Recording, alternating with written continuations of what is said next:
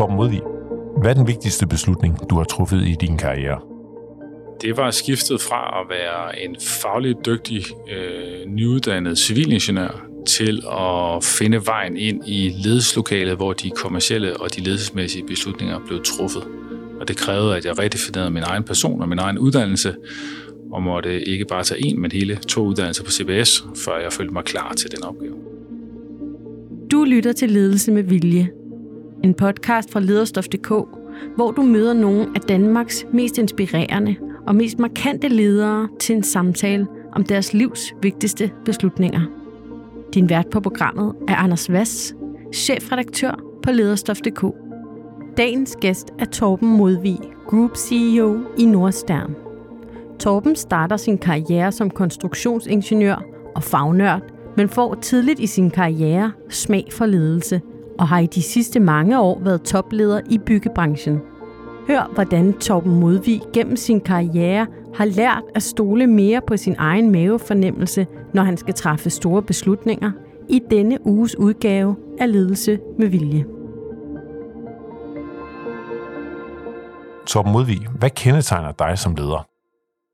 Jeg kan godt lide at være øh, en ledelse på, på gulvet og en leder i øjenhøjde med, mit, øh, med mine medarbejdere. Øh, så det, der kendetegner mig, er, at jeg, jeg sidder i et åbent kontormiljø. Jeg lytter til alle niveauer. Jeg kan godt lide at interagere med både mine kollegaer på højeste niveau, men også øh, yngste mand på, på gulvet, for at få den her viden og det input, som det giver mig, og den forståelse for, hvordan øh, min organisation som organisme fungerer mest optimalt. Hvad betyder det i praksis for en arbejdsdag for sådan en som dig? Det betyder, at jeg jo, øh, som jeg siger, sidder i et åbent kontormiljø, det vil sige, at jeg er tilgængelig fra, fra alle kollegaer. Så hvis man ringer til mig, eller kommer forbi min plads, eller hvis jeg går forbi der, så spørger jeg interesseret ind til, hvad de, hvad de laver, hvad der, hvad der rører sig, hvad der er udfordringer i deres, i deres daglag. Og hvis der er noget, jeg sådan kan samle op, som jeg så kan, kan være med til at gøre bedre, eller, eller hjælpe til med, jamen så prøver jeg ligesom at sætte det i proces og, og system, sådan så at, øh, at folk føler sig set og hørt øh, og inddraget. Det lyder utroligt behageligt som, øh, som medarbejder at kunne trække på dig øh, som sådan en ressource. Men gør det ikke også så svært at have tid til det, der som CEO må være også vigtigt, altså strategiarbejdet, gå i dybden med øh, ledelse, som er, er mere end det konkrete, der sker ude på en, en byggeplads eller hen ved kaffemaskinen? Jo, nu er der heldigvis nogen, der er væsentligt bedre til at orkestrere det, der foregår på byggepladserne, end, end jeg. Øh, og når jeg siger, at jeg hjælper, så hjælper den også måske mere på vej. Øh, det vil sige, at få nogen til at hjælpe til med at løse de øh, konkrete udfordringer, der er. Øh, så det er jo ikke sådan, at jeg sidder med de, med de operationelle udfordringer i dagligdagen. Det har jeg heldigvis et, et ledelseslag af superdygtige øh, ledere, der tager sig af. Øh, men det giver mig den her følelse af, hvordan er tonaliteten, og hvordan er følelsen i organisationen, som, som jeg synes er ret vigtig for også at komme i mål med de her strategiske initiativer. Øh, man taler jo meget om, om strategi, at, at det i bund og grund i virkeligheden er eksekvering. Øh, og evnen til at eksekvere, der, der er det vigtige. Øh, og hvis man skal kunne eksekvere, skal man kende sit hold øh, rigtig godt, øh, og man skal vide, hvad det er for nogle vilkår, man har budt sit hold, øh, for dermed øge chancen for en succesfuld implementering. Du fortalte, at det, det allervigtigste i din karriere var det tidspunkt, hvor du skifter fra specialist øh, over til i virkeligheden ledelsesvejen. Det kommer vi tilbage til. Men det er jo ikke første gang, du arbejder med ledelse. Du har faktisk en baggrund som en række andre succesrige ledere i, i militæret. Hvad har det bragt dig? Jeg tror, at militæret har sådan en, god grundfilosofi om, at man kan ikke udsætte andre for noget, man ikke selv har prøvet. Øhm, så det her med, at man, man arbejder sig op igennem øh, øh, det militære rangsystem, tror jeg i virkeligheden øh, byder på noget rigtig fornuftigt. Så hvis man, hvis man beder nogen om at bygge i regnvejr, så har man selv prøvet at bygge i regnvejr. Øhm, og så bygger de militære ledelsesværdier meget på, at man går forrest som leder. Øh, og det er selvfølgelig uhensigtsmæssigt, hvis generalen bliver slået ihjel på slagmarken, så, så, så generalen gør det jo nok ikke, men har været igennem det samme forløb, som, som ens, øh, ens kollegaer har været. Øhm, og det tror jeg egentlig er noget, jeg tager med derfra, der hedder, at man, man skal være et godt eksempel. Øh, man skal være en rollemodel for sine, øh, sine dygtige kollegaer, øh, og de skulle gerne på værdisiden kunne spejle sig i de værdier, som, som, som ledelsen har, dem, dem, har deres, øh, dem har deres frontfigur også. Øh, så derfor så er jeg ikke sådan super hook på, at man har, man har bedre vilkår, end, end det, man byder sit team. Men det har du vel. Nu sidder vi her i jeres øh, hovedkvarter i et meget flot mødelokale. Jeg, jeg tænker ikke skurvogne derude. Øh, de, er ikke, de har ikke helt samme ordning, men vi forsøger faktisk at sørge for, at der er den samme frugtordning, og der er de samme medarbejdertilbud og fredagsmorgenmad og sådan noget, sådan så at, at vi er ens. Øh, og jeg tror egentlig på det her med ledelse i øjenhøjde, det er, det, det er en god kvalitet. Øh, men nej, jeg erkender, at jeg får nok også en anelse mere løn, end, end nogle af de andre, de får. Øh, og det hører selvfølgelig med til den rolle, jeg varetager. men derfor kan man godt behandle hinanden som menneske ens, og det synes jeg er et vigtigt egenskab.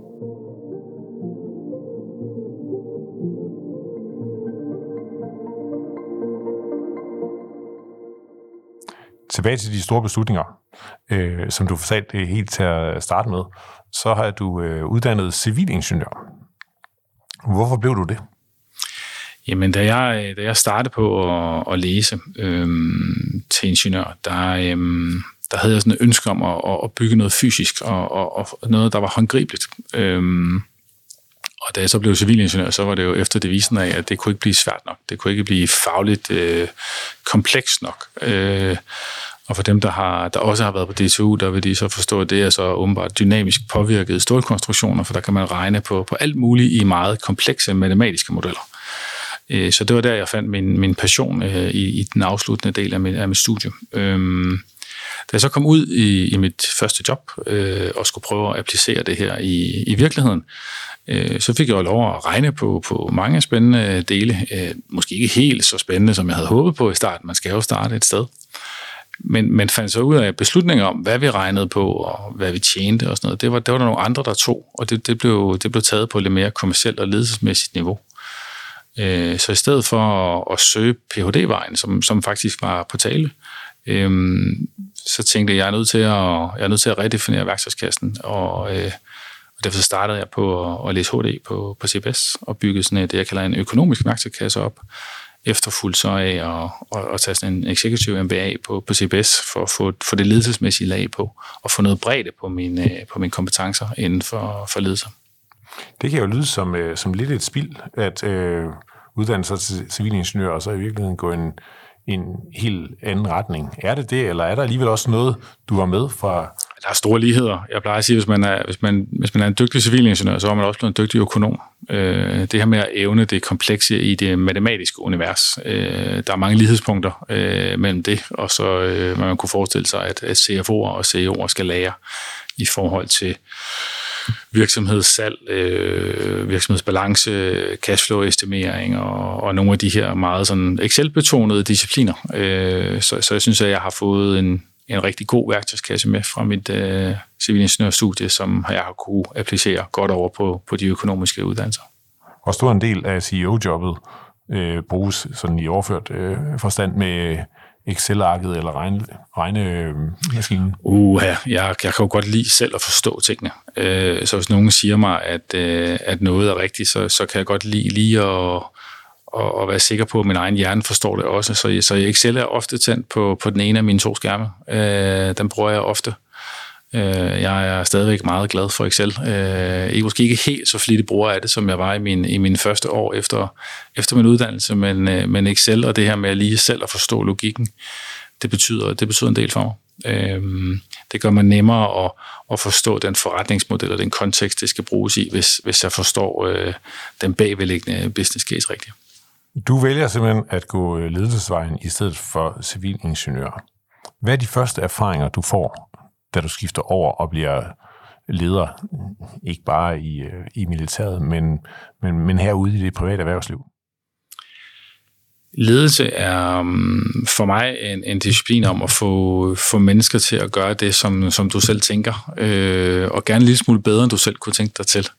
Øh, så, så det er knap så let at sætte på formel, som, øh, som det at beregne bjælker eller søjler. Øh, der ligger noget mere i kemifeltet mellem, hvordan får man motiveret og skabt noget passion øh, blandt, blandt mennesker, som, som er ret vigtigt. Og det, det finder jeg enormt interessant. Hvordan får, man, øh, hvordan får man skabt noget, hvor man som hold kan levere noget, der er større end det individerne selv kan levere, ved rent faktisk at bruge hinandens kompetencer bedre. Øh, så jeg tror, fascinationen af det her, den er nok skabt i militæret, men, men, men den appliceres fint i, øh, i det private erhvervsliv også. Og, øh, og første gang, jeg stifter, stifter bekendtskab med det, er som, som i en nordisk rolle i, i Shell, hvor, hvor øh, jeg overtager øh, nogle medarbejdere fra min afgående egen chef, øh, og skal være chef øh, blandt øh, dem, jeg tidligere var kollega for, øh, hvilket jeg stadig husker som noget af det sværeste, man kan byde nogen. Øh, så det har jeg altid i mente, når nu vi laver forfremmelser, at det er, det er særlig svært. Øh, men der får man virkelig brug for, for det her med at kunne, kunne motivere og, og skabe fælles retning. Øh, men øh, jeg tror, der er flere, der har prøvet det her mellemlederjob som det sværeste job. Har du et konkret eksempel på, hvordan du så alligevel lykkedes? Eller for den sags skyld, hvordan det gik af Pommern til? Gik af Pommern til. Jeg kan, jeg kan give dig et godt eksempel på, at øh, hvorfor det her det var, det var rigtig vigtigt for mig. Jeg sad en, en aften, som så blev til en nat, og, og, og arbejdede på sådan en, en, en Excel-model øh, i, i min tidligere virke. Øh, og vi var færdige klokken halv tre om natten med at bygge noget, der skulle bruges næste morgen. Øh, og jeg havde virkelig brugt meget energi og timer på, på det her. Og så kan jeg huske, at jeg afleverede det til en anden, som, som jeg ikke synes var helt lige så fagligt kompetent som mig selv. Og så var det desværre ham og, og min daværende chef, som så tog flyveren til Bruxelles og kørte ned og præsenterede det der hårde arbejde, jeg havde lavet øh, til kunden.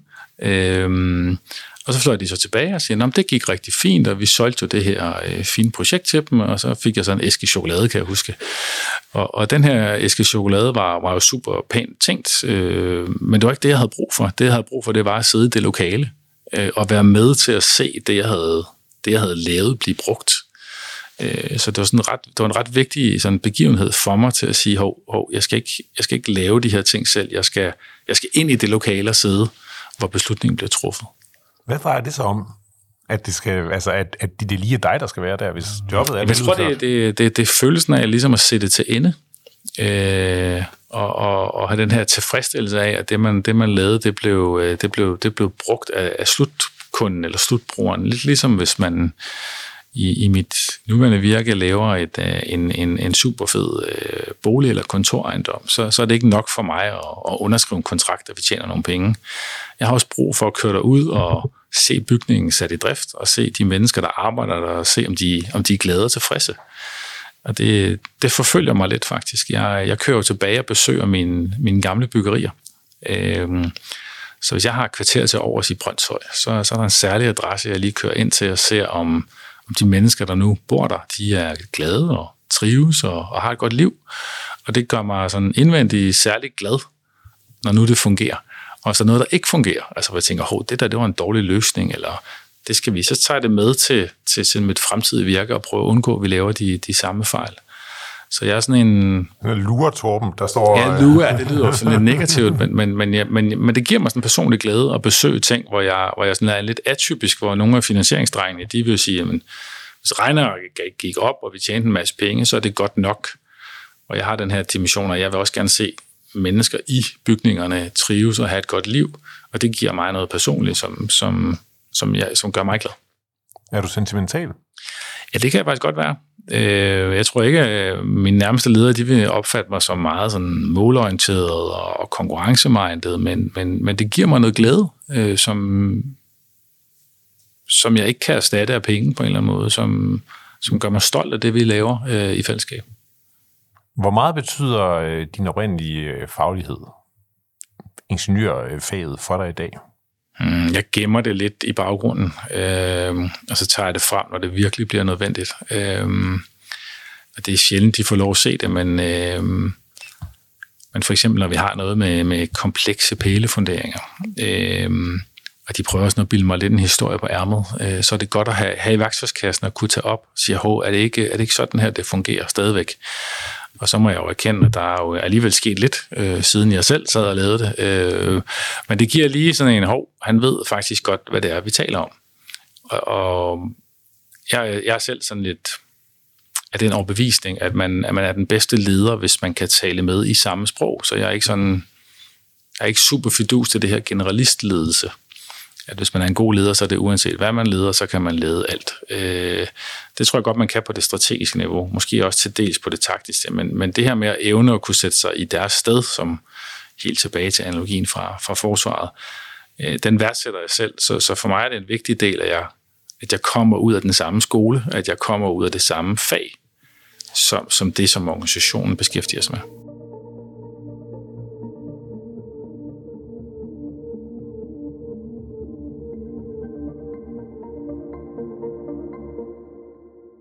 Ledelse med Vilje beder vi altid vores øh, hovedpersoner om at tage noget med, der siger noget om dem som, som menneske og leder.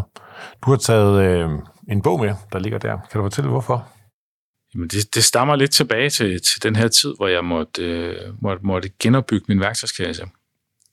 Øhm, og, og det her med at, at se flere perspektiver på, på den samme problemstilling. Øh, og så fandt jeg ud af, at hvis man, hvis man prøvede at læse om andre folks erfaringer, Øh, så var man i hvert fald en lille smule klogere. Så kunne man måske undgå at lave de, de samme fejl, som, som de gjorde. Og hvis jeg, hvis jeg læste om ledelse, så kunne jeg sige, at det er ikke sikkert, at jeg er enig i det, der står i bogen, men så fik jeg måske nogle andre vinkler og nogle andre perspektiver på forskellige problemstillinger.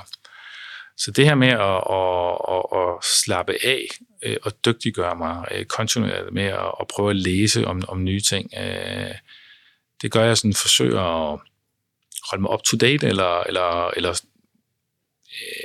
relevant. Øh, og det, det giver mig altid nogle nye, nogle nye vinkler. Øh, jeg tror, nu, nu har jeg den her bog med, det er ikke fordi den specielt er vigtig, men, men jeg er helt sikker på, på mit, uh, min natbord inden 2024 er færdig, der har jeg læst uh, mere end en bog om millennials, uh, for at prøve at se, om jeg kan, om jeg kan komme det lidt tættere. Om jeg kan prøve at finde ud af, hvad, hvad der er, hvad er præcis den rigtige opskrift på at holde på de her fremtidens talenter. Og bogen, der ligger her, hedder The CEO-test. Øhm, når du spotter ledertalenter, hvad er det så, du leder efter? Uh, det er et godt spørgsmål. Øhm, nu prøver jeg at starte et andet sted faktisk. Øh, når jeg ser tilbage på den yngre version af mig selv, øh, så kan jeg jo se et utal af, af fejltagelser og fejlantagelser fra, fra, min, fra min egen yngre Torben, i forhold til, hvad jeg kan nu, øh, som lidt mere erfaren. Øh, kan du være konkret om det?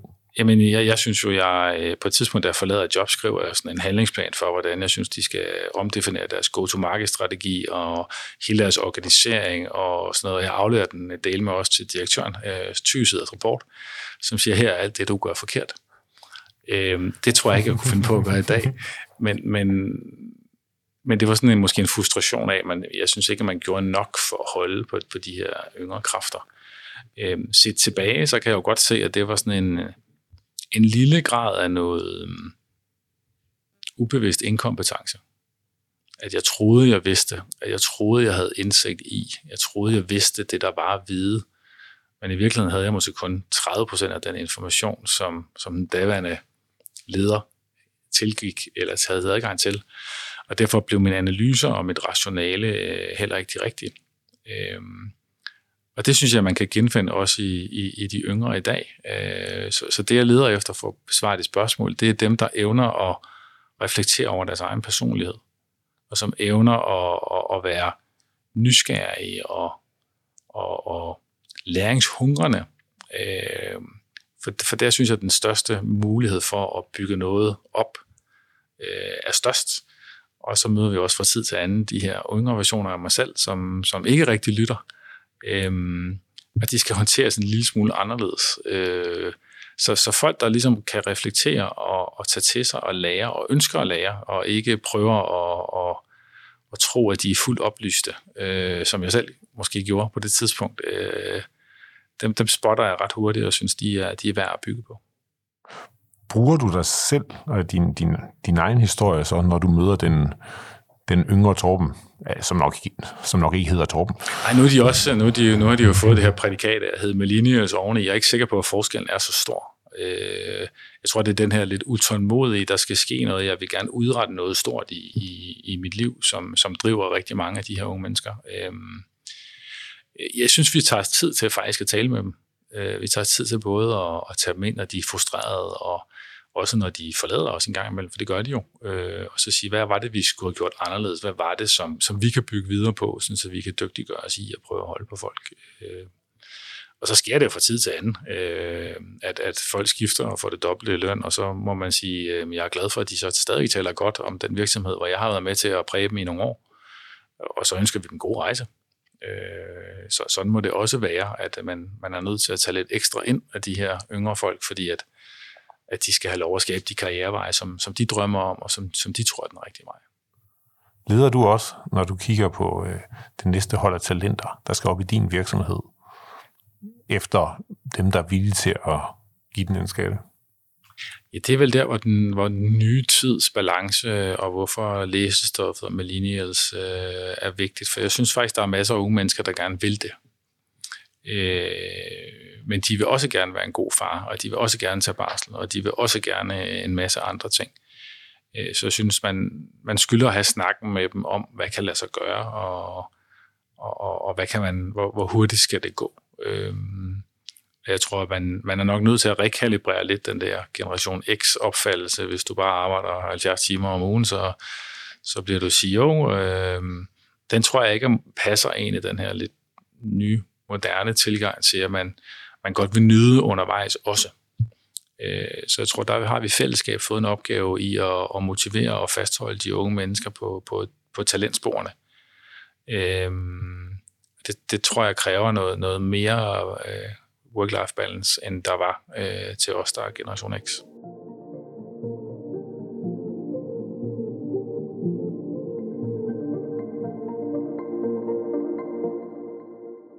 Tilbage til de store beslutninger i din karriere. Den anden, du har valgt, handler også om et sporskifte. Kan du fortælle? Jamen, øhm, på et tidspunkt, så, øh, så, så går det op for mig, at den, den helt store driver bag øh, de vigtige beslutninger er som oftest øh, økonomi. Og i, i begrebet, at mellem penge og magt er der en stor sammenhæng. Øhm, så fra at være, være dygtig til at, at lede øh, teknikere, så, øh, så tager jeg meget bevidst valg om at prøve at rykke over på, på investeringssiden. Øh, og det jeg kalder over på pengesiden. Øh, fordi der, der er på virkeligheden endnu større. Øh, I virkeligheden så er det den initiale business case, som, som, som investorerne ser øh, inden for byggeri, der afgør en lang række af de valg, der bliver truffet i, igennem hele værdikæden. Øhm, så, så valget om at beskæftige sig mere med investeringer og, og rentabilitet og, og mindre med, med byggeri er, er for mig jo adgang til at få, få endnu mere indflydelse og endnu mere øh, magt i virkeligheden for, hvad er det, som, som, som driver både virksomheden og, og egentlig også vores omkringliggende samfund. Øhm, så, så det stilskifte er, er et ret vigtigt skifte øh, i at træde ind på, på, på investeringssiden i stedet for i, i byggesiden. Jeg synes, det er befriende, at du bruger ordet magt. Det er der ikke øh, mange, der gør. Øh, hvor, hvor meget betyder det, at det er dig, der træffer beslutningerne? Øhm, jeg tror, det betyder noget for mig at være med til at træffe beslutningerne. Øh, følelsen af at blive hørt og, og blive involveret i beslutningerne, det, det fylder meget i mig. Jeg tror ikke, det er vigtigt, at det er, det er mit valg. Hvis der er et bedre alternativ, så er jeg øh, lydhør og, og, og villig til at gå med det. Øh, Øhm, men jeg tror, det er vigtigt at være med der, hvor beslutningerne bliver truffet. Øhm, og ved at skifte til, til ligesom den her... Øh, man kan sige, forskellen er vel, at i byggeri, der gør man alting op i dækningsbidrag, og i investeringer, der gør man alting op i forrentning. Det vil sige, der er en tidsdimension med. Øhm, det betyder, at, øh, at, at som i nuværende rentemiljø, men der, der bliver investeret væsentligt mindre i, i fast ejendom. Det vil sige, at konkurrencen i byggeri er væsentligt hårdere. Hvis man kan være med på investeringssiden, så kan man måske arbejde med den her konkurrencesituation i højere grad, end, end hvis man er passiv modtager af, af det, der kommer ud af den her værdikæde. Øhm, så, så derfor så, så det, det er en ret vigtig del også for, for virksomheden, at, øh, at vi er medinvesterer og, og selv er med på, på, på investeringssiden, øh, og ikke kun er leverandørbygger i. Da du vælger at gå fra civilingeniøren, eksperten, over i, kan man sige, den økonomiske del, du læser HD, der går du jo fra at være en af dem, der ved aller, aller mest om noget struktur inde i en svejsning i en stålkonstruktion. Eksperten til at være øh, HD nummer øh, 100.000, der kommer ud øh, det år. Er der ikke en form for, for tab i ikke længere at være den, der bare virkelig kan noget? Øhm, jo, men, men hvis man kombinerer det med, øh, med sådan en ydmyghed og, og nysgerrighed i at og rigtig gerne vil lære, og rigtig gerne prøve at forstå øh, øh, den nye branche, og man så bruger det inden for, for den øh, tekniske, det tekniske område, som man kender i forvejen, øh, nemlig byggeriet, øh, så giver det jo lige præcis en, en måske en fordel, øh, når, man, øh, når man bruger det i kombination. Øhm, men men jeg, har, jeg har gået meget forsigtigt til værks i starten. Jeg har, har været meget nysgerrig på at lære fra, fra de dygtigste og vis mig, øh, må jeg prøve at sidde og låne modellen, må jeg nørde lidt i den der måde, du har bygget det op på, for at prøve at, at tage den her viden til sig. Så jeg tror, det, det drejer sig om et andet begreb, jeg elsker at bruge det her med at være, være bevidst inkompetent. Øhm, og hvis man er bevidst inkompetent, så kan man tilegne sig selv viden, og, også man har respekt om, at man ikke er den dygtigste, men man gerne vil være det, jamen så, så, så går man til det med en anden tilgang, end hvis man synes, man er pivdygtig til noget. Øh, og det har været utrolig givetigt for mig at, at være bevidst om, at jeg ikke var den dygtigste til, til det her, og der var andre, der var, der var mere dygtige, end jeg selv var.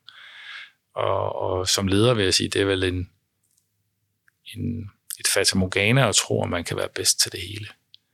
Øh, jeg er super dygtig generalist i dag, øh, og jeg tror næsten på alle pladser i min ledergruppe er, sidder der en, øh, som er dygtigere end, end jeg er til deres, øh, til deres specialistområde, og sådan bør det være. Det er, jo, det er jo mine rådgiver, det er jo dem, der skal, der skal sørge for, at jeg bliver klædt godt på, og vi i fællesskab træffer de rigtige beslutninger. Så erkendelsen af, at man ikke kan være bedst til det hele, det tror jeg, det er, det er en præmis for at være en god leder. Men når du siger bevidst inkompetent, det kræver vel en kompetence at vide, hvor det så er, at inkompetencen er størst. Hvad er det så, man rent faktisk kan blande sig i? Jamen, jeg tror, at det her med at, at være... Hvis du ved, at der er noget, hvor du ikke er, er den bedste til det. Hvad, hvad kunne det være? Jamen, det kunne jo for eksempel være øhm, en investeringsindstilling på, på, på et større investering i øh, København på et tidspunkt, hvis man går tilbage i min karriere. Så i stedet for ligesom at prøve at, at sidde og gøre det selv, så søger du jo netop input og viden fra andre. Øh, så, så ved at være den her lidt ydmyg, øh, undersøgende, nysgerrige person, så vil du få, få tilegnet dig den viden, der, der gør, at det slutprodukt, du sidder med, egentlig er anstændigt og godt, øh, frem for hvis du ligesom siger, jeg har fuldstændig styr på det her, øh, jeg er øh, den bedste, der er, øh, så kan man godt blive lidt, lidt fartblind. Øh, så, så jeg tror egentlig, den her øh, bevidste inkompetence gør, at du så søger kompetencerne hos dine rådgiver og dine kollegaer og dine, øh, de ansættelser, du laver, øh, for at få dækket dine egne svagepunkter af. Øh, så, så det ser jeg egentlig som, som en styrke at kunne, kunne inddrage andre i, i løsninger. Hvor meget betyder diversitet for dig, når du søger de her kompetencer blandt andre? Du er i byggebranchen, den er ikke kendt for at være decideret kvindetung.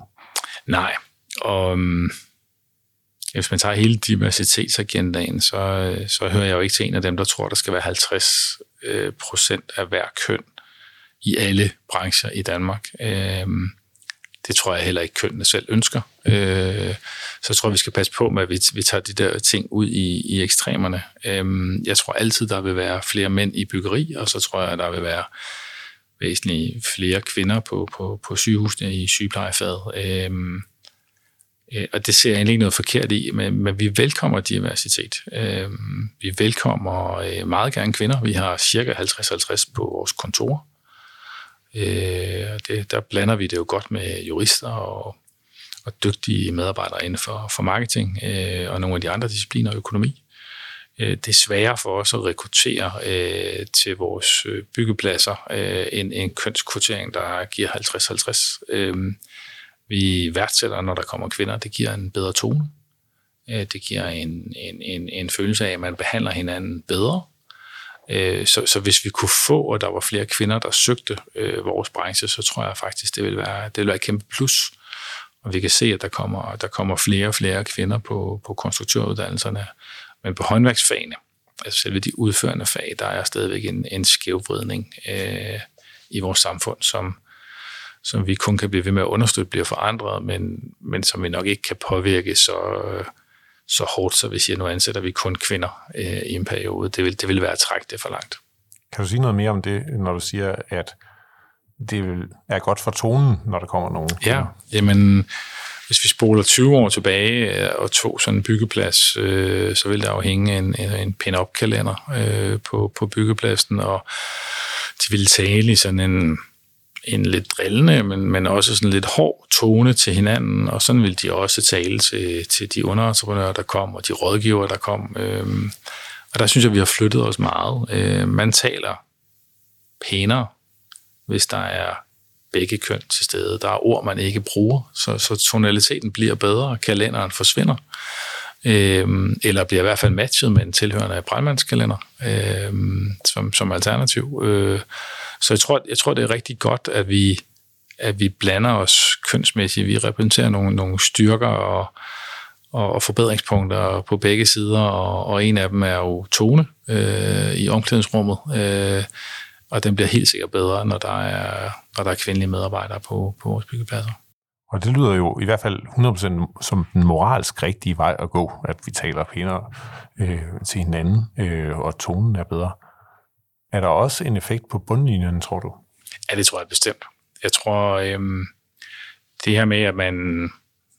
Jeg tror simpelthen, man får en, en, en større jobtilfredsstillelse, hvis man ikke taler så hårdt til hinanden. Øh, jeg tror også, at øh, køkkenet og byggepladsen bliver ryddet lige en tand bedre op, enten ellers ville være blevet. Og øhm, jeg tror generelt, at, at hele det her med, med, med at være ordentlig over for hinanden, det, det får et løft. Øh, og jeg tror på, at gladere medarbejdere giver bedre slutprodukter, dermed mere tilfredse kunder, og dermed også bedre finansielle resultater.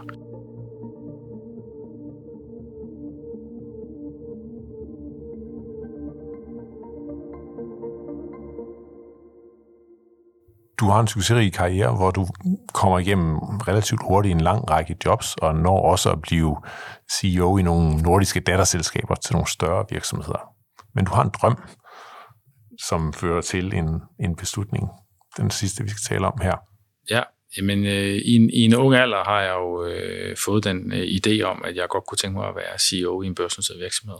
Øh, og for mig er det at være rigtig CEO og have en ekstern bestyrelse og ikke en intern bestyrelse. Øhm, og øhm, og den, den drøm, den forfølger jeg stadigvæk. Øh, den, øh, den er sådan er måske kravet til mig selv om at, at have gjort det godt. Så er det måske ligesom det, der er blevet, blevet målet. Øhm, og det at stå på en, med en børsnoteret virksomhed betyder jo, at man, man har en diversificeret ejerkreds, øh, en generalforsamlingsvalgs bestyrelse, som så ligesom guider øh, den daglige ledelse.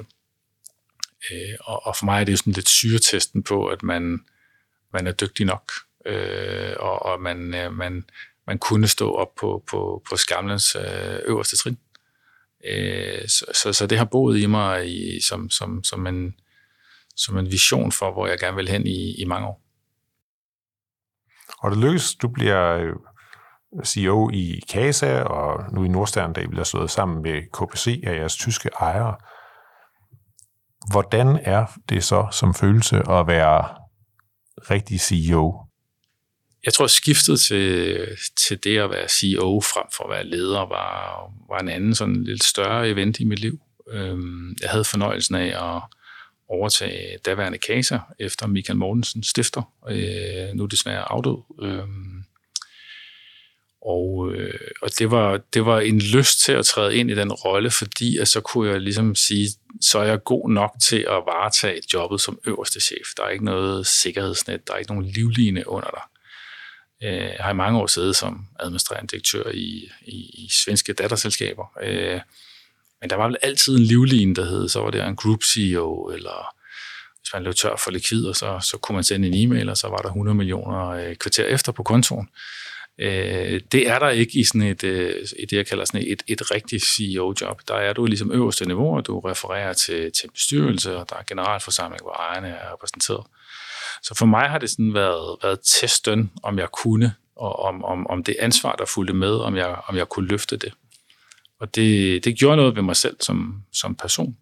Øh, jeg har ikke sådan tidligere ligget sådan voldsomt vågen over beslutninger øh, omkring mennesker, som, som jeg gjorde efter jeg blev, blev CEO. Øh, nu bekymrer det jo mig faktisk om vores kunder er tilfredse, og om vores medarbejdere har det godt, og om, det, om de føler, det er et sikkert sted at være. Øh, så det her med det uden sikkerhedsnet, det var, øh, det var for mig noget stort. Er det udelukkende positivt at sidde med så stort ansvar? Du siger, at du kan faktisk også ligge øh, søvnløs om det. Det, det, det tror jeg hører med. Øh, der er jo perioder i en virksomheds liv, hvor det går fantastisk godt, og, og der, øh, der skal man passe på, at man ikke bliver, øh, bliver for, for selvopblæst og, og, og, og bliver for selvglad. Øhm, og så er der perioder, hvor det er svært, hvor man tænker, øh, her kunne det måske være rart med, med lige en pause øh, på 14 dage. Øh, og det findes jo ikke rigtigt. Her der er du jo på hele tiden, så øh, jeg trives godt i det. Øh, jeg har, har netter, hvor jeg sover mindre end andre. Øh, det tror jeg, der er flere, der kan ikke genkende til. Men, men jeg kan godt lide... Øh, jeg kan godt lide rollen, fordi det på en eller anden måde bekræfter lidt, at, jeg, at den rejse, jeg har været på, gjorde mig i stand til at, ligesom at, at tage det ansvar og føle, føle ro i det ansvar. Hvor meget betyder det for dig, hvad andre tænker, når de kigger på Torben? Hmm, jeg tror, det betyder noget for mig, hvad vores, øh, vores kunder synes om, om, om mig som person, fordi det har lidt at gøre med, hvordan øh, firmaets øh, entitet bliver, bliver opfattet også. Øh, så bekymrer jeg vel også øh, i ærlighed øh, lidt om, hvad mine medarbejdere de synes øh, om mig. Øh, og så er jeg med på, at der er dage, hvor jeg træffer valg og beslutninger, som de ikke synes om. Øh, og det er nødvendigt øh, fra tid til anden at, at træffe de valg, men det er ikke de sjoveste dage, jeg har på, på kontoret, når, når vi for eksempel øh, har, været, har været nødt til at reducere vores, vores medarbejderstab. Øh, øh, så jeg tror, det, det betyder noget, men jeg tror, jeg inde i bord den her øh, dreng, som, som hele tiden husker at sige til sig selv, at du skal have nok øh, selvværd til at være i det, også selvom det er ubehageligt. Øh, men det er om balance.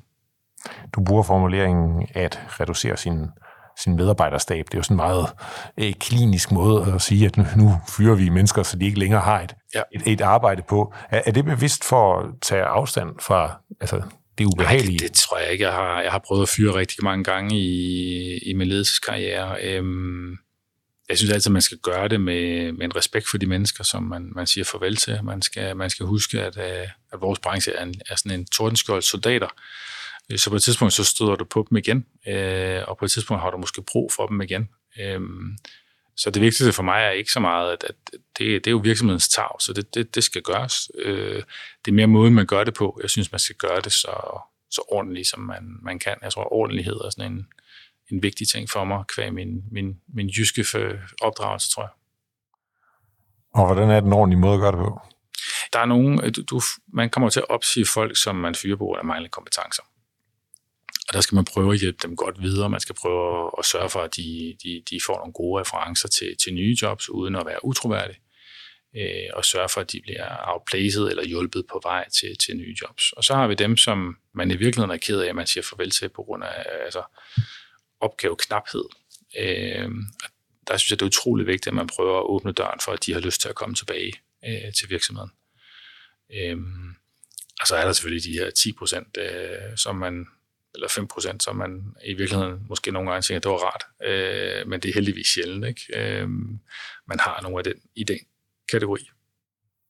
Har du et konkret eksempel, du skal selvfølgelig ikke sætte navn på, Nej. Hvor, øh, hvor du simpelthen tænker, hvorfor gjorde jeg ikke det her tidligere? Uh, jeg har faktisk to øh, rigtig konkrete eksempler. Øh, den ene var, var en direktør, jeg ansatte en gang, hvor, øh, hvor den øvrige ledelsesgruppe øh, ikke kemimæssigt fungerede særlig godt med, med vedkommende.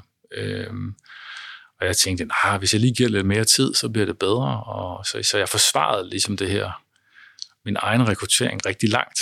Øh, og til sidst måtte jeg, jo, måtte jeg jo tage den ultimative beslutning og sige, at det fungerer ikke så arbejdsmæssigt øh, med dig og dine kollegaer, og derfor siger vi nu øh, for, farvel til dig. Øh, og havde jeg, havde jeg truffet det valg tidligere, øh, så er der ingen tvivl om, at så havde jeg haft en højere stjerne hos min øh, øvrige ledergruppe, øh, og jeg havde også tjent virksomhedens tag væsentligt bedre. Øh, så det her med at, at turde følge sin mavefornemmelse, det er også noget, der er, der er vokset på mig over tid. Øh, når man er ung, så, så skal det gerne kunne rationelt betinges. Øh, hvis, man har, hvis man har besluttet noget, så skal man jo kunne erkende, når man har, har begået fejl. Øh, og det er måske blevet lidt bedre til med alderen, ligesom at, at lytte lidt mere til mavefornemmelsen og sige, at det her det, det fungerer ikke. Lad os, lad os få det afbrudt tidligt, hvis, hvis, hvis det er en fejl. Du er jo uddannet civilingeniør. Hvad pokker er mavefornemmelse? Uh, ja. Jamen, det, det, er jo, det er jo rigtig godt... Øh, det var et godt spørgsmål. Jeg, øh, man har de her Maya Briggs Type Indicator, som jeg tror jeg var meget populær på et tidspunkt, øh, og jeg var selv lidt forundret over at se, at øh, når jeg tog den, eller tager den der test, øh, så kommer jeg ud som sådan intuitiv. Øh, men det er vel sådan en sum af erfaringer øh, gennem ens liv, plus måske også lidt læste bøger, som artikulerer sig i, at man har en god fornemmelse i maven eller en dårlig fornemmelse i maven. Øh, og jeg synes, den ret ofte taler sandt øh, har haft et forløb her øh, for nylig, hvor vi i ledelsen har været lidt uenige om, hvordan det skulle håndteres, og være ret tidligt ligesom siger, hov, skal vi ikke, øh, skal vi ikke gøre det her? Det, det tror jeg føles rigtigt, men man kunne ikke rigtig sådan artikulere, hvorfor det var en god idé. Og det vi så fire måneder efter når til det samme resultat, så, så sidder jeg med, med følelsen af, at det skulle jeg have trykket med igennem. Fordi at, at det, var det, det var det rigtige at gøre. Øh, og så havde vi sparet fire måneder øh, og de ressourcer, som, som er gået i opgaveløsning i de fire måneder, hvis man, hvis man havde ture og følge til mavefornemmelse. Så, så jeg lytter mere og mere til den. Det bliver jo aldrig 100% intuition, det tror jeg heller ikke, det skal være. Øh, men det skal måske være en blanding af rationale og logik, og så, og så den her sum af erfaringer og andres erfaringer læst op, øh, som nogle gange er en meget, god, øh, meget godt pejlemærke for, for retningen, retning man skal gå i.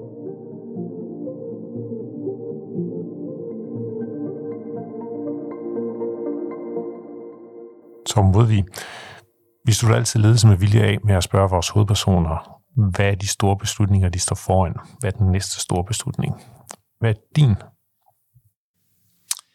Øh, jeg tror, at virksomhedens store beslutning er, øh, at vi skal ud på den anden side af det her højrente miljø og have genskabt en, en øh, ganske god portefølje for at fortsætte hvor den vækstrejse, vi var på før, øh, at virksomheden havnede i den her rentestigning. Øh, og, og med det betyder det jo også at gøre virksomheden klar til, øh, til, til et eventuelt fremtidigt exit øh, for vores ejerskab øh, på et tidspunkt. Øh, og det føler mig, eller en børsnotering. Ja, eller børsnotering, eller hvad det måtte være. Øh, så det er vel sådan det, der står lige for nu, øh, de næste par år og, og få gjort virksomheden klar til, øh, til det. Men nu spørger jeg jo ikke om, hvad øh, den næste store beslutning for Nordstern er. Jeg spørger dig, hvad er din? Øh, jamen, jeg har jo tænkt mig at, at, at følge den opgave til dørs. Øh, så så det, det føler jeg energi i, og det har jeg lyst til. Om det så betyder, at vi skal gå, blive en skandinavisk virksomhed, øh, eller vi skal ind i segmenter, vi ikke er i dag. Øh, det ligger jo på, på det strategiske spilleplade og, og, og vurdere, hvad er det, det rigtige valg at træffe. Øh, men jeg er sådan relativt committed til at, til at gøre opgaven øh, færdig. Det til trods, så de fleste, vi taler med, øh, siger, jeg kunne aldrig finde på at finde noget andet. Det her er mit drømmejob. Øh, jeg bliver her øh, forever. Du siger alligevel, at du drømmer om at være chef, og altid gjort det, øh, CEO i en børsnoteret virksomhed. Og du siger ikke lige så tydeligt som mange andre, og det skal være den her. Er det fordi, du har en ambition, som er så vigtig, at hvis der siger, at Nordstjernen bare bliver solgt videre til den næste kapitalfond, og der opstår en mulighed for, at du skal arbejde et andet sted, så vil du vælge det? Det har jeg ikke, øh, det har jeg ikke taget stilling til. Øh, jeg forfølger drømmen og håber og tror, at, øh, at drømmen er forenlig med, med min nuværende rolle. Hvis det skulle vise sig, at, at de ikke er det på et tidspunkt ude i fremtiden, så må jeg jo genbesøge, genbesøge drømmen. Men lige nu tror jeg faktisk på, at de to er, er forenlige, og, og derfor så er jeg også committed til ligesom at følge det, følge det hele vejen til også. Hvad kræver det af dig? Well, jeg plejer at sige, når man tager ind i, i de her nye discipliner, og det er øh, børsintroducering øh, for mig, så, så skal man nå at lære øh, en, en hulens masse ord på relativt kort tid i, et, øh, i en ny kontekst. Øh, og jeg har, jeg har kun lige nået at kigge ind i, i den kasse, vi, vi var lige kort vej ned og det, det spor, øh, da vi solgte virksomheden sidste gang. Øh, så jeg har nået at, at løfte låget at kigge ned i kassen og se, øh, at der var en masse nye og spændende ting, som jeg ikke havde prøvet, og som jeg ikke kendte til. Øh, så jeg tror, det kræver, at, at virksomheden operationelt øh, fungerer, uden at jeg sidder, sidder med øh, i daglig drift. Og at jeg kan hellige mig sammen med min, min CFO den rejse, som, som er nødvendig i, i sådan en IPO readiness fase. Hvad betyder det som CEO i forhold til din ejer, altså man sige, dine chefer? At du egentlig er meget tydelig om, hvilken retning du vil. Du vil hellere have, at I ryger på børsen, end at de sælger den til en anden kapitalfond det tror jeg egentlig, de er fløjtende ligeglade med. Øh, jeg tror, at de, de vil vælge den øh, model, som er mest favorabel på, på det tidspunkt øh, for dem. Øh, det, er, det er jeg ret sikker på, at det vil være sådan, at jeg vil blive taget med på råd. Så tilbage til vores, vores tidligere snak. Jeg vil sidde i lokalet, hvor beslutningen bliver truffet, men jeg vil ikke stemme med det, med det tungeste kort. Øh, det vil aktiemajoriteten, øh, når vi når dertil. Øh, og det kan jeg godt leve med. Tak for det. Og tak fordi du lavede med i Ledelse med Vilje. Selv tak. Du har lyttet til Ledelse med Vilje, en podcast fra lederstof.dk. Du kan abonnere på podcasten i din foretrukne podcast-app, og vi bliver glade, hvis du også giver os en anmeldelse og nogle stjerner med på vejen. Alle de topchefer, vi taler med i Ledelse med Vilje, deler deres bedste råd om ledelse inde på lederstof.dk. Så gå ind på sitet og få inspiration til, hvordan du selv bliver en bedre leder. Bag lederstof.dk står lederne, Danmarks største interessefællesskab for ledere.